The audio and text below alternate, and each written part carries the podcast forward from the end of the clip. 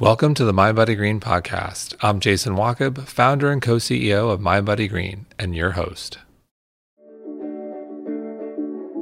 Dr. Lisa Mosconi is the director of the Women's Brain Initiative and associate director of the Alzheimer's Prevention Clinic at Weill Cornell Medical College, where she serves as an associate professor of neuroscience and neurology and radiology. In addition, she's an adjunct faculty member at the NYU Department of Psychiatry and is the author of the new must read book, The XX Brain the groundbreaking science empowering women to maximize cognitive health and prevent Alzheimer's disease. Lisa, welcome. Hi, thank you for having me. It is so great to have you here. We are a big fan of your work and thank so you. excited for your new book, The XX Brain. And me particularly, I am surrounded by women. I married my wife, obviously. We have two little girls, and I'm very close with my mother. So I'm surrounded by women and am very interested in the XX brain because it's all about women yes. and brain health. Unapologetically. And it, it, it, and we're in a real crisis. I had no idea how bad the numbers were with regards to brain health, specifically Alzheimer's. Women outnumber men two to one right. in Alzheimer's. Yes. What's going on? Well, yeah, that's a, that's a great question. What is going on? And it's also interesting that it's not just Alzheimer's. So to add more stress to the conversation, women are twice as likely as men to have anxiety and depression, not to mention headaches and migraines, but also three times more likely to have an autoimmune disorder, including those that attack the brain, like multiple sclerosis.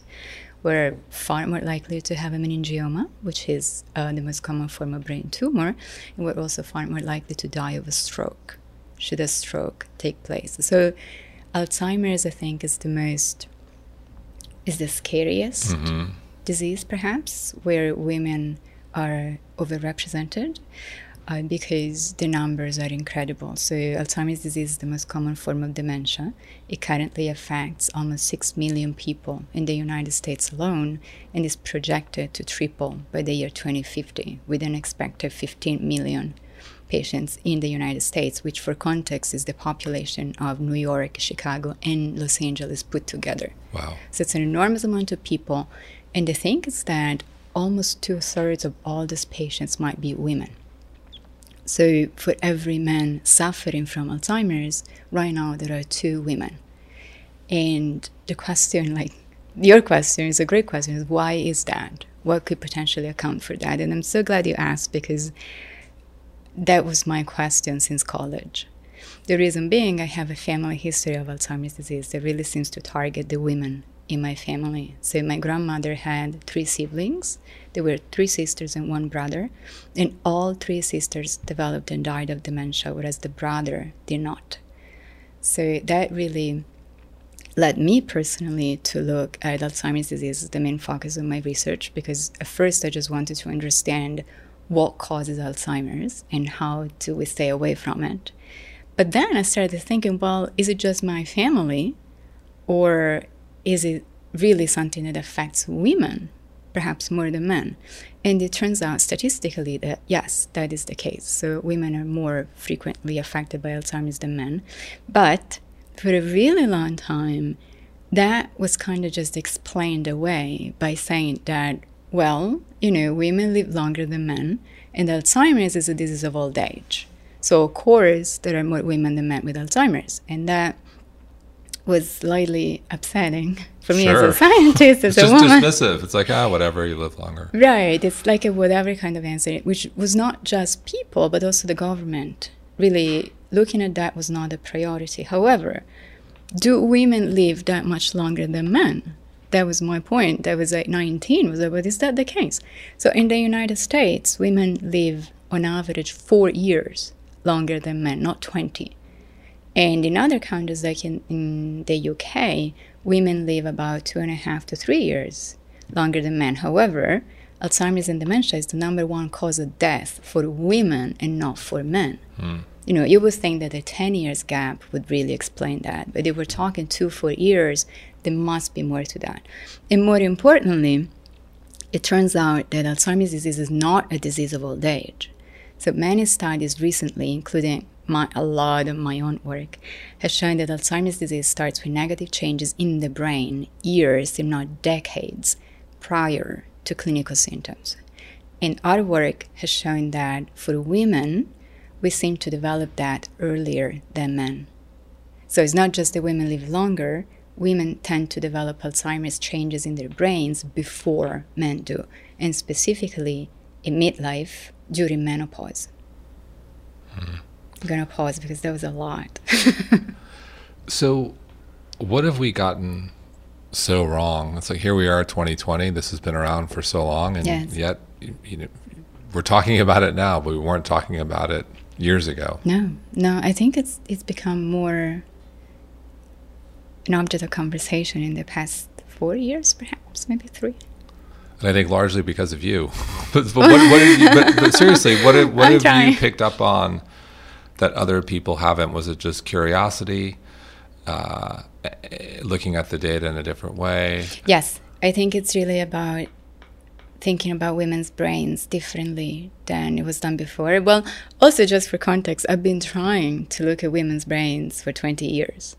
I really started, I was 19 when I started, and I moved to the United States to do that, and I just could not get a grant to do it. And now, just in this past couple of years, I was able to raise enough money to have enough funds to launch the Women's Brain Initiative at Weill Cornell in New York City, which is a research program entirely dedicated not just to women's brains, but also really to understanding how brain health plays out differently in women than in men. We're also very interested in men and what causes Alzheimer's in men because one third of all Alzheimer's patients are men. So the question is really what kind of risk factors seem to activate the Alzheimer's predisposition in women and men? Are they different? And the answer seems to be really yes. And it's more so than. We're excited about that. And sorry, what you had this great term, bikini medicine. Yes, yes. Can you explain that? I think gladly. So uh, very glad. I believe, and many people believe, that the field of medicine has been biased in that historically, medical professionals actually believed that men and women were essentially the same person with different reproductive organs, and that specifically women were the same as men, except for those body parts that would be covered under a bikinis or breasts and tubes. And that's obviously a reductive understanding of what a woman is but it really permeated the field of medicine until very recently, to the point that women ended up being excluded from research for decades, in part because of concerns about pregnancies and really protecting women, which is quite nice. But the end result was that for many, many years, women were just not part of research or clinical trials, and therefore, women were not informing research either. So a lot of medical research has been based on men, and the recommendations and the understanding of a disease that we have is largely based on the disease manifestations in men and not in women. But then we treat them the same way. Hmm. So that's been a real issue for, for, for women in so many fields. So you mentioned menopause. It starts in the brain. Yeah. What? Why menopause? What what happened? What, what's going on there? What's going on there? Yes. Um, so I'm I'm very surprised that I'm talking about menopause because there's this this this issue in medicine. I think that number one, we believe the women are the same thing as men, right? Except for reproductive organs. Uh, but at the same time, we tend to think of our bodies as different parts so the end, like an endocrinologist only studies mm-hmm. hormones, and a cardiologist only studies the heart, and the neurologist only studies the brain. But the truth is that our brains are in constant interactions with rest of us, and then the interactions between the brain and the reproductive organs are really crucial for brain health and brain aging, especially in women. And the reason is that as everybody knows, men and women have different hormones somewhat. So men have more, have more testosterone and women have more estrogens. And both these hormones are really important to give your brain energy. They're very energizing hormones. We tend to think of testosterone and estrogens as involved in reproduction and having mm-hmm. kids. But in reality, these hormones have a lot of effects inside our brains. In particular, they literally push our neurons to burn glucose to make energy. So if your hormones are high, your brain energy is high. But then what happens to testosterone is that it kind it doesn't quite decline that much Right. over time. Whereas for women, estrogens pretty much plummet when women go through menopause. So if you think of these hormones as having some kind of superpowers for the brain, women lose the superpower around the time that menopause hits. Right, and it's like the brain is left a little bit more vulnerable, has less of a, it's like a whole army is kind of gone. So if you have a predisposition, for example, to Alzheimer's disease, that's when the predisposition tends to become a natural risk that we can see using brain scans. Hmm. So in women who are going through menopause, we have shown that the brain starts showing reductions in brain energy levels, and that kind of correlates with the formation of amyloid plaques or Alzheimer's plaques in women's brains. So we're talking women in their 50s, not in their 70s. It really gives us a completely different timeline to start doing risk assessments, especially in women. So if you're a woman who's going through menopause, what's on your checklist of what to do?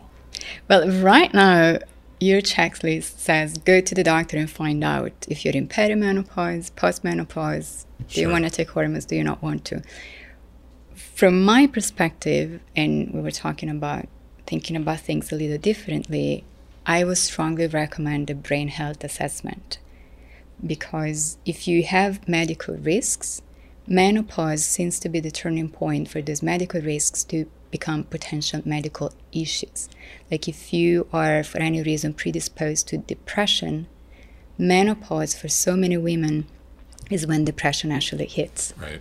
right? Most like first major depressive uh, episodes for so many women really come up during menopause, actually during perimenopause, which could be when you're 45 years old. If you have a predisposition to Alzheimer's disease, for many women, that really manifests itself as the brain starting to accumulate Alzheimer's plaques around that time. So for me, it's really helpful if I can see that right now, that you're 45 or 50, so we can get a really strong baseline and just put you on an Alzheimer's prevention plan and then keep doing brain scans over time to make sure that the plaques don't increase. We want to stabilize it as much as we can. So one, no family history and genetics. Well, That- you know, that's a big one. yes, that's a very big one, but we find it also in people without a family history. Well, I was going to ask you where I was going was how do we know of the of of women who have Alzheimer's, how many had a family history? What percentage of those of those women had a family history versus those who did not? That depends. Um, it's about 30% for a maternal family history and about 9% for a paternal family history. Like having a maternal family history so if your mother or grandmother had it, Mother. mother, Yes, and then got it. yes. There are more people with a mother affected by Alzheimer's disease than people with a father affected. And then there's a minority of people with both parents with Alzheimer's, which is unfortunate. And if you, what if you have no family history? Still be concerned? Just not as likely. It's still a concern, but not I would say it is a concern because so many Alzheimer's patients do not have an obvious family history. And so there's also a genetic risk factor for Alzheimer's that's become very, very trendy. It's called the ApoE Yep. genotype. Yep. But the truth ApoE, right? ApoE, Yep. yes. And You're talking to the guy who gets the labs and the 23andMe and all that stuff. So I, I, Yes. I love it. Right. So it comes in three different variants. It's called an epsilon 2, 3, and 4. Mm-hmm. The E2 or epsilon 2 variety seems to be protective against Alzheimer's. The E3 is kind of neutral. The E4 it has been associated with an increased risk. It doesn't cause Alzheimer's disease, it just puts you at higher risk. But even then, more than 60% of all Alzheimer's patients don't have an ApoE4 hmm. genotype. So there's something more. And even if you look at the genetic mutations that cause Alzheimer's, they're very rare, but there are a couple. They're found in no more than 2% of all Alzheimer's cases. So there's more to Alzheimer's than Sure. genetics. And you know, when I started, obviously, I was looking at genetics. I was working with people with the genetic mutations.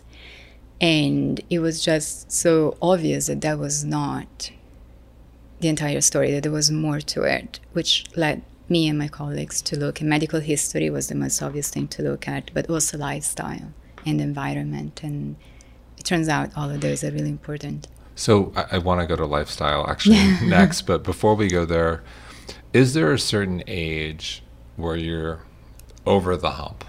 So Uh, if yeah. it starts in like perimenopause, menopause in the 50s, if you're 70 and you're sharp and you're feeling great, are you out of the woods?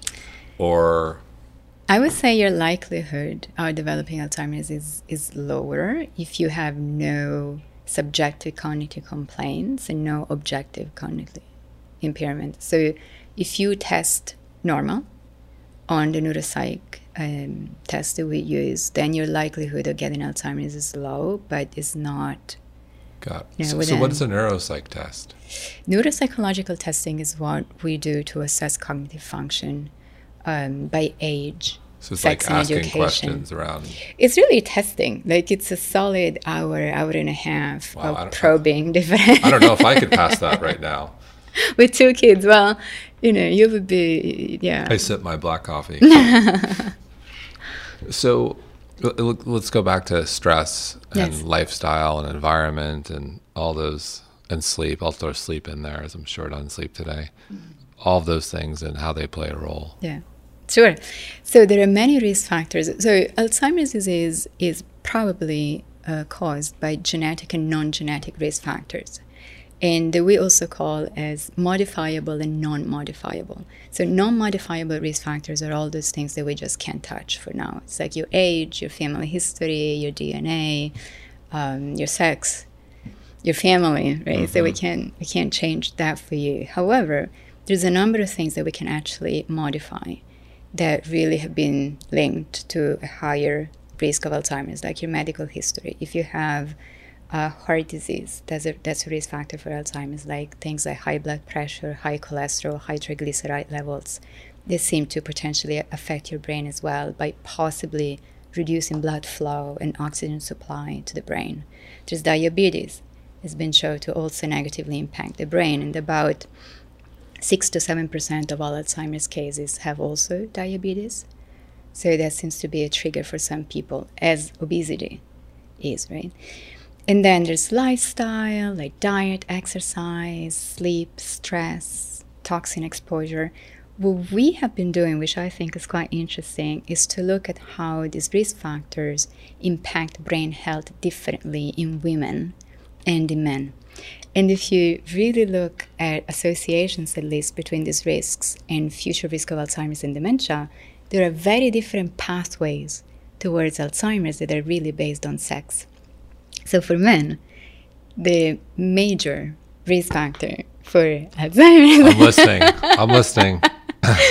well, I'm leading in. I'm ready. well, you're doing well because it's really not being married to a woman. Oh wow, I'm I married. I, I'm good, That's what I guys. say, you had I'm gonna three- make it. uh, four four ladies in your family, but the research started a long time ago. So the only information we have is about regular couples. I would argue that you don't have to be married to a woman. It's Just married, be in a being just, just being in a solid relationship, nurturing relationship where your husband or your spouse or your friend partner is actually supportive of your health as well and you, you help each other out. I think that's the bottom line. Basically men need to be in a relationship. Yeah, men just men just can't do it alone. yeah. they get lonely. They don't know what to do. They start drinking. Bad things happen. They don't It's- eat right. They don't go to the doctor. I, I hear you. I hear you. So that, but I think it's very, it's actually really nice, no, to know that support, having a support system is so important for men. For women, Men need sorry. men need women. It's not the other way around. you're right. You know, the research supports exa- exactly what you just said. Yes. Like for me, women being married or not married, You're like whether in a whatever. We don't need you guys. doesn't seem to correlate with the risk of dementia. But there are other things that do. And the number one thing for women is hormonal health. And it's really important to me as a brain person to acknowledge that because when we talk about risk factors for Alzheimer's, we're all looking for cholesterol. Do you have high cholesterol? What's your insulin level? Do you have diabetes, prediabetes? Do you smoke? What's your diet? What's your exercise? For women, our research really showed that menopause is the number one factor that determines whether or not a woman in midlife gets Alzheimer's plaques, followed by hormonal therapy and hysterectomies. So now this is something I want to touch on. But one in nine American women gets her uterus and or ovaries removed, often prior to menopause. And I, I want to mention that because nobody seems to know that having the uterus and or the ovaries removed before menopause correlates with a much higher risk of Alzheimer's in women. And the number one cause of that surgery is fibroids, Mm-hmm. which should not lead to removing the ovaries. In many cases, what happens is that you get the surgery and it's just easier to take everything out, you know. Sure. But in some cases, it's not need it's not necessary. So I think it's a good topic of conversation and discussion with your doctors. Like, what's the safest way to really protect our bodies and brains? So, what do you say to someone who's listening right now who's had that surgery and is saying to themselves silently, like, "Oh shit, what what can?" Assuming they have no signs, Right, right, right, right. they So we're It's like talking. I've, I've already done it. Like I had a hysterectomy. I have done it. I had Yeah. a hysterectomy, and with or without the ovaries removed, I think it's really important to understand that that could potentially increase a woman's risk Sure. of Alzheimer's, and that risk uh, increases. So there's a little bit of an increase if your uterus, if only your uterus were, was removed and not the ovaries. The risk is higher if one of the ovaries was removed, with or without the uterus, and is highest for both ovaries being taken out. It seems, however, that doing hormonal therapy, starting from the time of surgery or as close as possible to the time of surgery, and continuing to take hormones until the natural age of menopause, which is usually 50 51 for most women, is protective and seems to really revert back the risk. So, this is something that is important to discuss with your doctors. And So, what if it happens during menopause? There you have the ovaries taken out. Yeah. That doesn't seem to, to increase risk of Alzheimer's. Got it. Got it. So, l- go back to lifestyle. Yeah. we, we got it. We got on the, the we got a little not off track, but so with lifestyle, how, how do you? Let's go through like each category, if you will. Sure. So nutrition, stress, sleep, Yeah. movement. sleep. Go back I to keep sleep. on saying sleep. um, how do you rank them? Ooh, can you rank them? Or- I'm not sure. I think it depends. I think every person is different, right? And there are things that work better depending on age and what kind of stage of life you're in. Like if you're a sleep deprived parent, perhaps high intensity interval training may not seem as appealing as sleeping. Right. I, I think it's really, you know, we, we can't effectively rank um, these things unless you use a statistical approach. And the way we have been doing it is by doing brain scans. And then we have a number of papers published in good journals showing that uh, if you lo- if you use the brain scans as the thing you're trying to predict, right, brain aging or brain health over time, which lifestyle factors are the most impactful? Usually, diet and exercise come up on top, accounting for the other ones, which really does not apply f- to new parents. I, I also, you know, my daughter is four and a half and she did not sleep for over two years. And obviously, if you're sleep Sure. deprived, then sleep is the most important thing. If you're not eating healthily, then you need to fi- you need to fix your diet. If you're not exercising at all, you have to start moving. So So, if we focus on diet and exercise, what is the optimal diet for brain health, and does it differ between men and women? Well, thank you for asking. So there is evidence that actually it does a little bit and differ between men and women. In general, I think a healthy diet is like a Mediterranean style. diet. Mediterranean. Mediterranean's go. getting a lot of points these days. Well, you know, there's a lot of research on it. So, as a scientist, it's important to me to look at studies like a diet that's been validated by hundreds of studies, that's been really looked at indeed. Well, you're smiling. I, lo- I love that you say, as a scientist, I like validation from hundreds of studies. I just, we, we love that too. And well, it's important because, you know, what happens some people say, well, I got validation on Instagram. I got a lot of likes. And No, I, I think that's very important. Books, we sold a lot of books, so I like validation. I, I, I love that approach. Right. Well, the, I think the problem with diet and nutrition is that it, it's really very important to to check your sources. There's so much confusion out there, and everybody eats and loves food, and everybody has opinions. So there are opinions, and then there's actual data. For me, I go by the data, and it's very important to me, as to you, um, to not follow trends. You know, trends come and go, and science moves a lot slower than mm-hmm. any trends. So very often, all of a sudden, there's this diet that everybody follows, but there's really no data to back it up. But the Mediterranean diet is good because it's a very flexible diet. It's a very sensible diet. It's rich in veggies and fruits and whole grains and legumes. If you don't want to eat whole grains, don't eat them. For me, as long as you have enough fiber in your diet, that's really the important thing. And then there's fish, and we know that omega 3 fatty acids from fish, especially the polyunsaturated ones, so DHA and EPA, are really crucial for brain health. They're part of our cell man, um, our brain cell membranes. And then smaller amounts of meat and dairy, which is like not not eating them. You know, eat mm-hmm. them. It just you can't eat them all day long or in huge quantities. You just do it sensibly.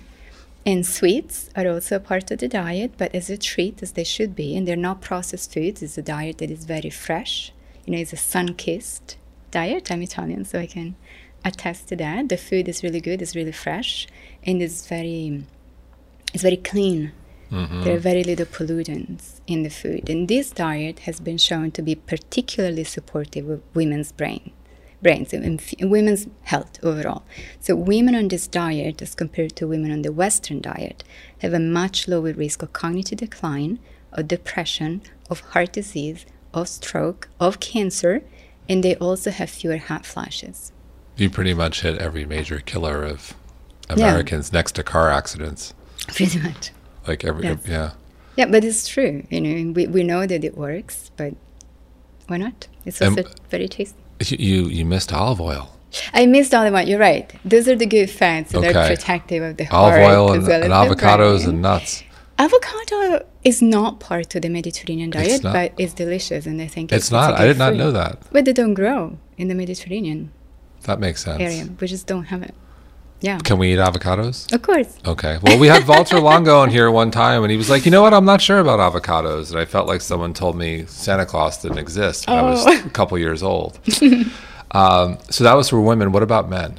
Yeah. Well, this diet seems to work really well for women and for men. Okay. However, most of the research that we have on diets is based on the average person, genderless person, and a lot of the studies had a lot more men than women in the studies of diets because they were all based on heart disease. So historically, diet was used really to lower the risk of heart disease. So they would target men, mostly because men have a higher risk of that. Sure. So it's really important for me, as the director of the Women's Brain Initiative, to also look studies that look specifically at women. But it looks like it really works for, for many women. The one difference that I find interesting is the way the men and women process energy sources. So the main energy sources are glucose, a simple carbohydrate, and fat from saturated fat mostly. Right, we can burn them to make energy. But the way that our bodies burn and handle and store these energy sources is different a little bit between men and women because of our hormones in part. So estrogens are really good at stabilizing glucose metabolism, hmm. which means that women can handle carbohydrates a little bit more efficiently than men, whereas men are better at burning fat. Interesting. Which is one of the reasons that I think now everybody's going on high fat diets, and they seem to really work well for a lot of men. And women get mixed results, mm-hmm. right? So that's interesting to me. Well, you were talking about trends. Mm. I think when I think of trends, I think of intermittent fasting. I think yeah. of keto. That's Glu- high fat diet, right? Yeah, keto. Yeah. Yes. Uh, gluten free, vegan. Um, mm. What's your take on all those different trends? They come and go. well, what, what what's what is? Uh, let me rephrase that what does the science say with regards to brain health in terms of call it intermittent fasting and keto? Right. So there are two different things. Yes. There's quite a bit of science on fasting.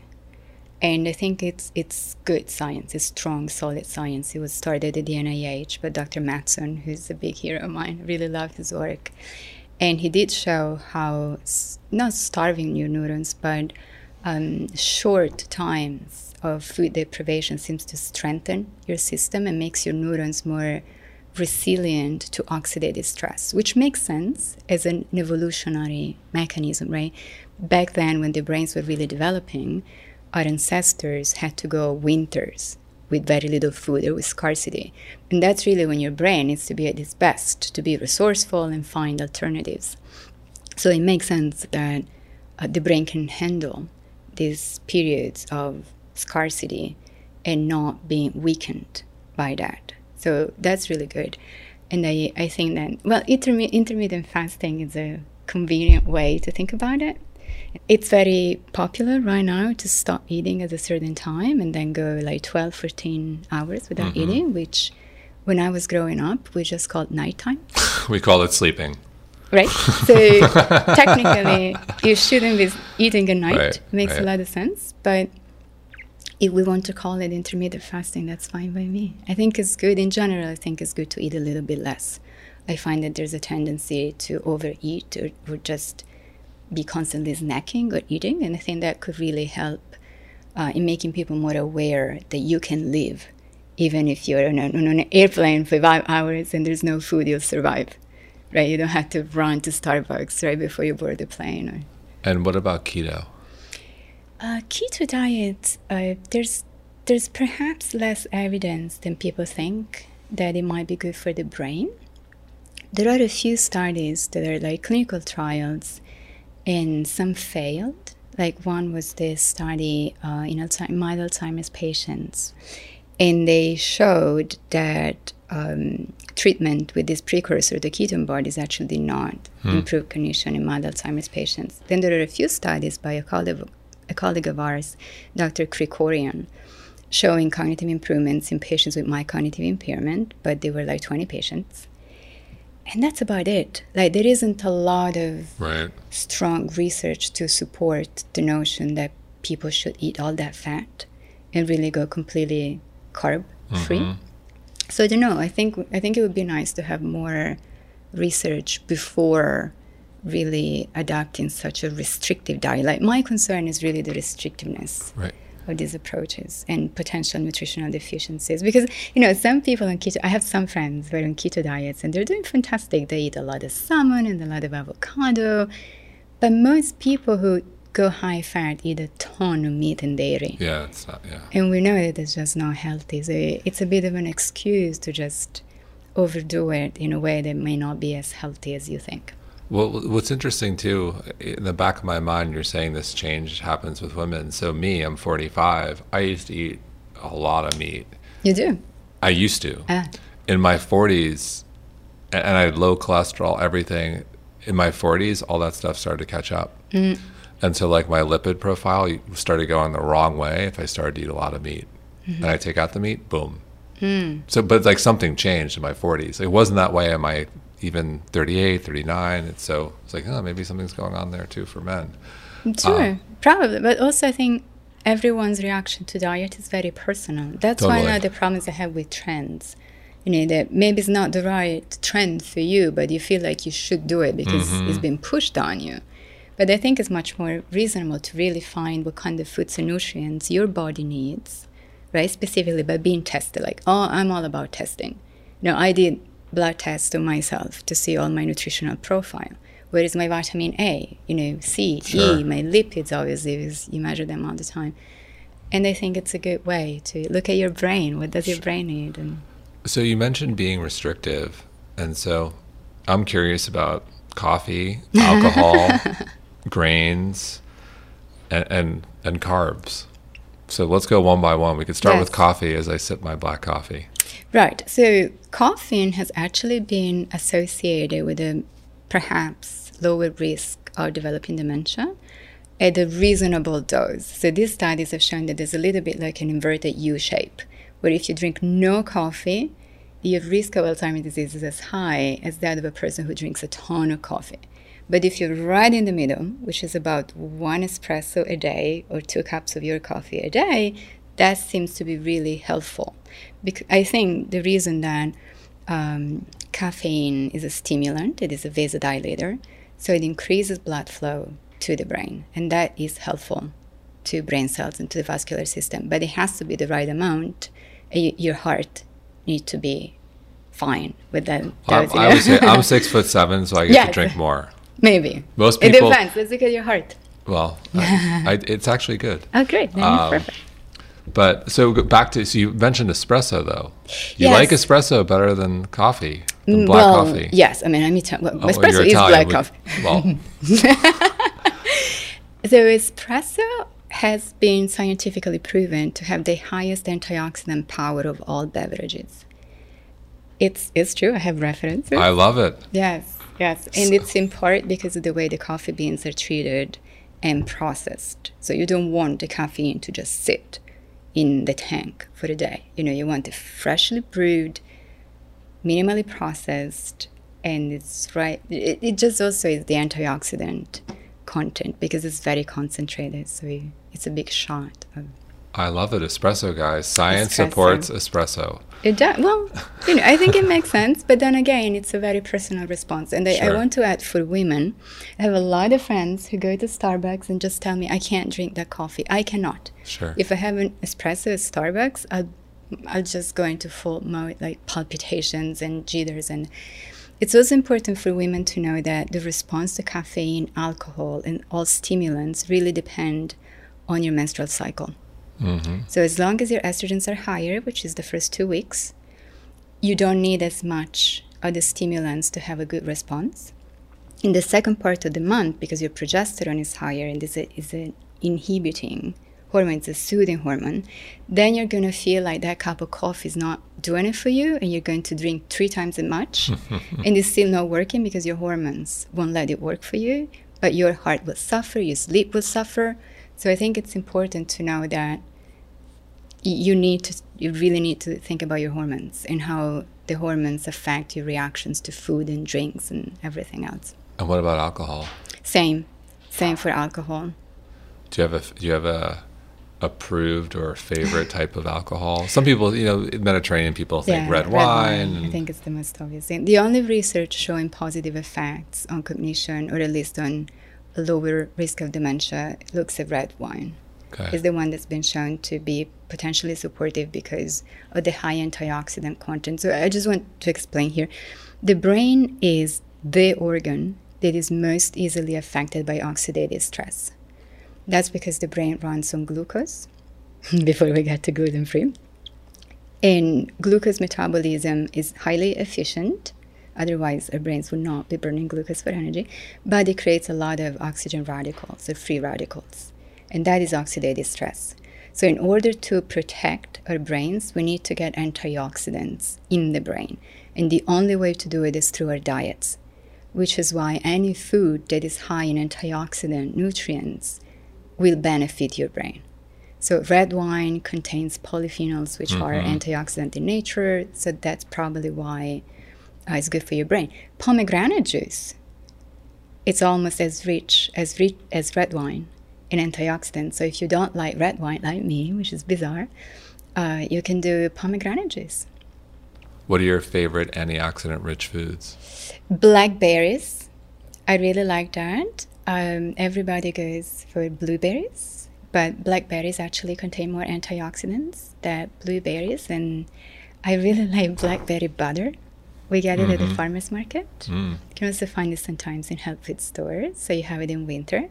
I really like that. I like berries a lot. Goji berries. Mm, I like fruit.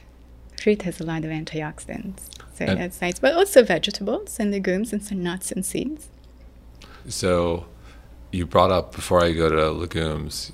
You mentioned gluten, uh-huh. and a lot of people, including you know our friend Dr. Perlmutter, who we yes. love, has a very strong opinion on. You know, wrote a book called Grain Brain. Absolutely. What's your take on grains, gluten? Well, so friend or foe? I think it really depends on your genetics. So gluten, soy, eggs, fish, those are really common allergens. And some people have very strong reactions, some people have intolerances. And for some people, it's a natural big deal. So for people with celiac disease, they should obviously completely avoid gluten. And it looks like another six to seven percent of people have sensitivities. And probably in the United States, even more than six to seven percent of people have sensitivities because we're constantly exposed to gluten. Like there are so many foods that are enriched with, with gluten when they shouldn't be the same for soy. Soybean oil is used everywhere, so mm-hmm. we're really overexposed to something that is a potential allergen. I think I think it depends. I think it depends on your diet, on your genes, and your your own individual response. There are people who don't do well on grains, and there are many people who do. And again, I would recommend to really know yourself right? If eating grains is an issue for you, just make sure that you replace them with other fiber rich foods, mm-hmm. especially if you're a woman, again, because we know that fiber is really crucial for women's health. There's a ton of scientific studies showing that fiber really has an incredible effect, not just on digestion, which is kind of obvious, but also in regulating hormones. So, even in women who have a history of breast cancer, for example, and they're not able to take hormonal therapy for menopause or for hot flashes induced by therapy, there, there are studies showing that those who follow a fiber rich diet have a lot, really much fewer symptoms as compared to those who are on diets high in animal food and low in fiber. So, however you want to get this fiber in, that fiber in, just it's really important to do that. So we mentioned hormone therapy a few times. Yes. Any advice for someone who's interested in hormone therapy? Yes, I have a lot of advices, and in fact, I wrote an Other entire than chapter. Buy the book. Well, well, you know, if you buy it is probably the best way. Just because I want to show you one thing in the book is this chapter is all about hormones and how hormones are very personal, and every woman's response to hormone is very different. Some women swear by hormonal therapy, some women swear at it, and everything else in between. No, it's true. And the point is that a lot of women are not eligible, and for those who are eligible, you even have like a um, oh, wow. treatment decision flow chart. That is a flow. That yes. is a treatment decision flow chart. Right. It tells you here. It's complicated. No, no, no, really. It's more. No, like, no, but it, it's not a yes or no. Go do this and that. It's it requires some, yes. some some real thought. It requires some thinking and as a scientist, I want to be very specific. but the point is, some women are eligible, some women are not. And it, it really calls for an informed conversation with your doctor. And I'm hoping to help all women get informed because, you know, 850 million women have just entered or are about to enter menopause. Wow. And for many, it's it's incredibly confusing this time of their lives and it's really important to have the right information so that then you can go to your doctor armed with at least the information that you need to ask the right questions and you need to know what your options are and then you can discuss with your doctor and so on the on the opposite end of the, the 850 million women entering menopause. you know, you have a young daughter. We have yes. two young daughters. What advice do you have for parents out there who are trying to raise healthy young daughters to have healthy healthy brains? Well, I have a lot, of, lots of things that I would love to share, and I want to say that I really walk my talk with my daughter. Like she knows that she's not allowed to have white sugar for example. So sure, she goes to a birthday party, fine, no sure. problems. But we have no white sugar in the house. Uh, she understands that some foods are really good for you and some are not, and that she needs to really focus on the good ones. She understands the importance of exercising from a young age because there's so much research showing that, especially for women, if you have a decent level of fitness throughout your lifetime, your risk of dementia is so low when you are in your 70s and 80s that it's really worth the investment. So she's doing karate. She's four and a half, and she's um, she's almost an orange belt. I love it. It's incredible, so funny. And the other thing that is really important to me as a parent of a young girl, as a mom of a young girl, is really to avoid toxin exposure as much as possible. So there's evidence that there are very specific chemicals in the environment, but also in the household, that could potentially disrupt estrogens. They're called xenoestrogen or estrogen disrupting chemicals, EDCs. And for many years, no one believed that they could impact health, especially brain health. And now this position has been revised, especially by the American Institute of Pediatrics and the American Society of Endocrinology, by saying that these compounds are indeed health hazards, especially for women, pregnant women, and children, so especially girls. So for me, it's really important that we have hardly any plastic in the house. So they live in plastic. Of them? Are they mostly found in plastic? Where yes. do you find them? They're yeah, most are in plastic, especially you know even when you read that your plastic container is BPA free, mm-hmm. there are still chemicals that can leak inside your food or your drinks, especially as you reheat the container. So let's say that you microwave your dinner and your dinner is in a plastic container, you're immediately polluting your dinner with these things that act like estrogens inside your body, but in a really bad way, and have been shown to possibly negatively impact thyroid function and reproductive functions, like leading to all sorts of issues from infertility, precocious puberty, miscarriages, endometriosis. Oh. So for me, I really pay a lot of attention to that. I we eat organic as much as possible when it makes sense to do that. Right? There are some foods that are best uh, consumed in their organic form. Not all of them, so you don't have to necessarily go sure. broke. Dirty it in Clean 15. Yes. Saw, yeah. Exactly. Um, it's really important to look at even things like toothpaste. Why do you need to have titanium dioxide in your toothpaste? Most toothpaste what's contain titanium what's dioxide. What's your favorite toothpaste? I'm curious. Uh, I don't remember the name of the brand. It's a French one that I buy all the time. I'll find out. okay, we'll have to come back to that. I'm curious. Yes. So, pla- so I'm curious. Is it plastic with regards to food and what you're putting in your body? Not not necessarily like toys. Right. No, you need okay. to. I'm like, oh my god, we threw out all the toys. Everything's no. plastic. No, no, no, no. Things that can actually get in your Got skin it. and your body. So even lotions, I'm very sure. careful because 60% of everything that you put in your skin actually gets inside your bloodstream. Sure. And from that, it goes everywhere in your body, including potentially your brain. So I'm very careful. And plastic bottles, I try to avoid them. We have glass. So you also mentioned fish, EPA, DHA. I'm curious, mm-hmm. like what other minerals, supplements, vitamins are, are good for brain health with regards to, to women and men? So, hmm. I know so it's highly I'm, individualized, but no, well, yes, no. So, I I'm part of I'm part of the Global Council on Brain Health, sponsored by AARP, and just recently we had this really long conversation about supplements, especially supplements for brain health, and there was like 30 or 36 of us, all scientists, uh, doing clinical trials or other types of studies about foods and diets and nutrition.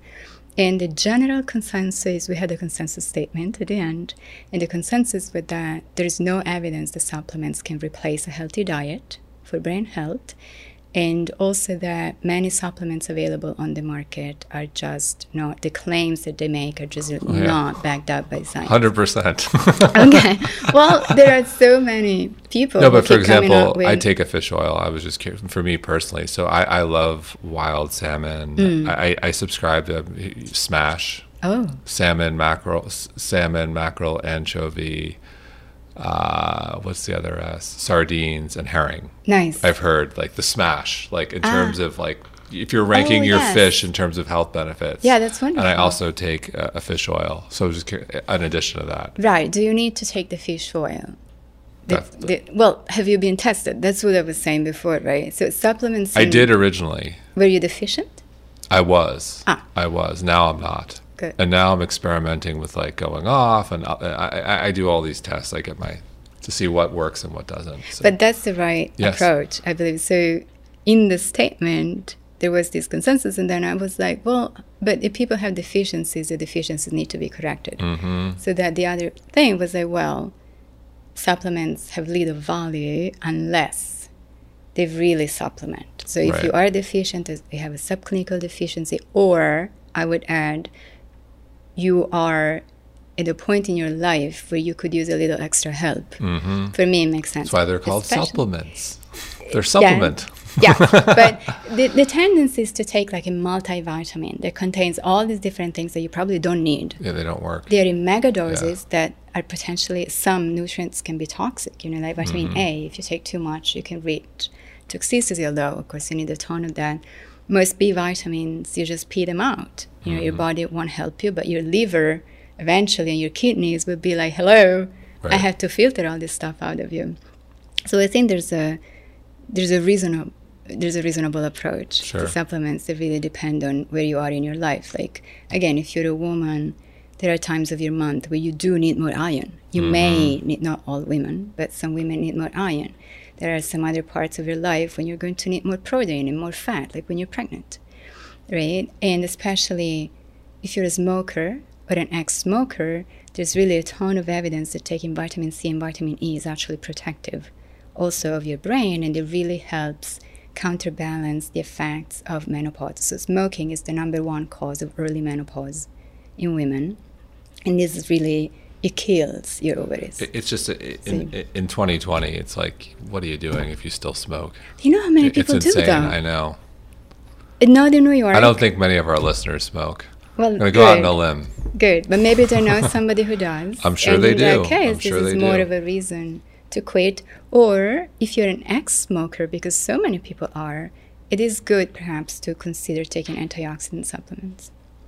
So Even if you only smoked 100 cigarettes in your entire life, there is evidence that it's good for you to take these supplement. This is the only supplement I would hmm. recommend sometimes. So, what about purpose, spirituality? What role does that play in brain health. You mentioned earlier that men need women in their life. That's good for their their sanity, for their for their brain. What about purpose? I think purpose is really important in part because it has an antidepressant effect. So we know that depression in midlife is a strong risk factor for Alzheimer's disease or dementia later on in life. And for many people, depression is linked to solitude or to anxiety. And having a support system or a spiritual practice or anything that just makes you feel grounded and centered and supported seems to have also a positive effect on brain health long term. Also short term so my last question other than obviously everyone's got to pick up the xx brain but any advice to someone out there who's you know has a loved one that's maybe struggling uh, or just concerned about developing dementia or mm-hmm. Alzheimer's and sort of I, I, think people you know often it can be you know uh, information is tough to process and people get overwhelmed and they start to get worried like any advice any advice for someone who's kind of struggling with this right now my best advice is to work with a medical professional who actually knows what they're doing and how to interpret all the tests that people do because those tests are only as good as the doctor who's going to guide you to address them. Right. So if you know your ApoE genotype, you might be freaking out because you're an ApoE4 yep. carrier. And then you go to the internet and you find out that according to some people, you have to eat a lot of fat. According to other people, you shouldn't eat any. Right. The same with family history. You might, I have so many patients who come to us terrified who say to me, like, my mom had early Alzheimer's disease. It's like, okay, what age was your mom when she started having symptoms? 60. For, on clinical purposes and from a clinical perspective, 60 is not early Alzheimer's disease. It's late onset Alzheimer's. Because the real genetically determined cases of Alzheimer's develop Alzheimer's when they're 40. Wow. Yes, those are the genetically determined Alzheimer's disease patients. They're 40, 45, they're definitely younger than 60. So if your parent was over 60 when they developed the symptoms of Alzheimer's, chances are there is no genetic mutation involved. It's much more likely to be something else that's causing the Alzheimer's symptoms. And then it's really important to get tested. You know there's there's a tendency to just say oh you know my my mom my dad has alzheimer's disease. But it might be something else. And the good strong differential diagnosis is really important. And the sooner you start working with a neurologist that you really trust or a medical professional that you really trust the better for you and for your family. Amen to that. Dr. Lisa mosconi thanks Thank so you. much. Thank you